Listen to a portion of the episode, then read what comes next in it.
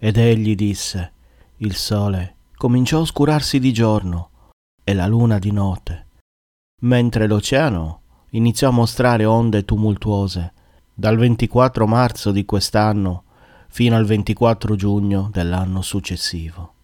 E poiché l'inverno era rigido, tanto che per la grande insolita quantità di neve perirono gli uccelli, c'era angoscia tra gli uomini, per tutte queste cose così malvagie.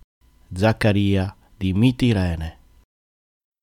Ciao navigatori, sessant'anni appena che l'impero romano si sgretolò, le persone nel 536 d.C. non ebbero più la gioia di vedere il sole per ben 18 mesi. Così gli storici del Medioevo denominarono questo periodo come l'anno delle tenebre. Le temperature scesero a picco e il sole venne oscurato da una nebbia fita che fece da scudo affinché i raggi solari non potessero arrivare nella Terra per tutte le 24 ore. Questo cataclisma climatico colpì l'Europa, il Medio Oriente e persino gran parte dell'Asia, ma nel corso del decennio successivo. Ma cosa causò questo incredibile evento climatico? C'è da dire che il 536 d.C., come ha detto lo storico medievale Michael McCormick, fu senz'altro uno dei periodi peggiori per vivere, se non l'anno più nefasto. Il vescovo Giovanni da Efeso, che visse proprio in quel periodo, nella sua opera storica Storie ecclesiastiche, scrisse che nel 536 d.C. il sole sparì, lasciando una perenne oscurità che durò per 18 mesi. Il vescovo annotò come già nel 535 il sole splendeva, compreso l'estate, solo per quattro ore al giorno per poi sparire completamente un anno più tardi. Le persone dell'epoca erano convinti in un castigo divino, certe che il sole non avrebbe mai più ritrovato la sua piena luce. Il 536 divenne lo spartiacque per un decennio di carestia e peste che attraversò il vecchio continente, decretando il decennio più freddo mai vissuto negli ultimi duemila anni. Nel mese estivo le temperature non superavano i due gradi, colpendo perciò in maniera irreparabile i raccolti. Solo cinque anni dopo ecco arrivare l'ennesima sciagura con la cosiddetta peste di Giustiniano, che uccise fino a 100 milioni di persone in tutto il Mediterraneo. Giovanni da Efeso non fu l'unico scrittore a menzionare questo evento climatico. Procopius, studioso e storico bizantino che visse fino al 565 d.C., scrisse dell'oscuramento del Sole durante il 536, credendo che fosse un presagio nefasto. Sia il Sole che la Luna non splendevano più. Sembrava come se ci fosse un'eclissi perenne. Un'altra annotazione al cataclisma climatico del 536 viene descritta dallo scrivano e anch'egli vescovo del VI secolo Zaccaria di Mitilene, autore di una sezione relativa al sole oscuro tra il 535 e il 536 d.C.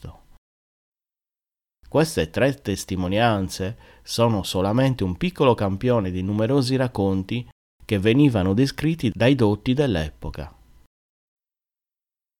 da tutti venne menzionato come un sole fioco che col passare del tempo perdeva la sua luce. Molti lo descrissero come avente un colore bluastro, idem la stessa luna. La diminuzione esponenziale della luce, quindi dei raggi solari, ha comportato la diminuzione drastica delle temperature. La quasi mancanza di piogge e continue gelate provocarono il fallimento di raccolti e la morte di uccelli e altri animali selvatici e degli stessi esseri umani. Lo stesso Estremo Oriente patì questo nefasto evento climatico. Cina e Giappone furono protagonisti, per loro sfortuna, di un'enorme siccità che portò alla morte di centinaia di persone. Le cronache Beishi, la storia ufficiale delle dinastie del nord, menzionano che nella provincia di Xi'an nell'80% della popolazione morì e i sopravvissuti mangiarono cadaveri dalla disperazione e dalla fame. L'anno era il 536 d.C. Ma perché è successo tutto questo? Sebbene non ci siano risposte certe, vi è la supposizione di un grande impatto di un asteroide o cometa atterrato nel mare, quindi provocando un cratere marino e una sorta di vapore nebbia che nel giro di qualche mese ha offuscato l'atmosfera terrestre. Il geologo Dallas Abbott è un convinto sostenitore di questa teoria, anche perché accertata grazie a delle prove fatte sulla carotta di ghiaccio della Groenlandia. Tuttavia, tutto ciò non è sufficiente a spiegare la flebile luce del sole di quel periodo. Non sono stati registrati tsunami che si sarebbero verificati se un asteroide fosse atterrato nell'oceano. Un'altra teoria molto accreditata è quella che vide la gigantesca eruzione del Krakatoa, vulcano situato tra le isole di Giava e Sumatra in Indonesia. La gigantesca eruzione vulcanica portò la polvere lanciata nell'atmosfera, un po' come capitò nel 2010 dal vulcano islandese.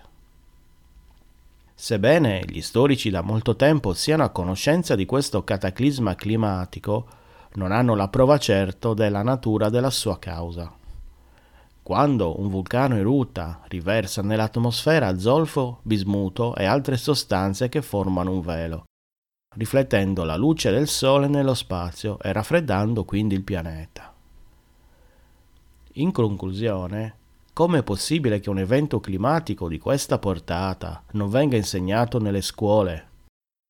È perché non sono state fatte delle ricerche più approfondite. La risposta potrebbe essere più semplice di quella che sembra. Forse perché ci ricorderebbe l'inconsistenza dell'essere umano alla mercé della natura. Se questo video ti è piaciuto lascia un like, un messaggio e noi ci sentiamo molto presto, ciao!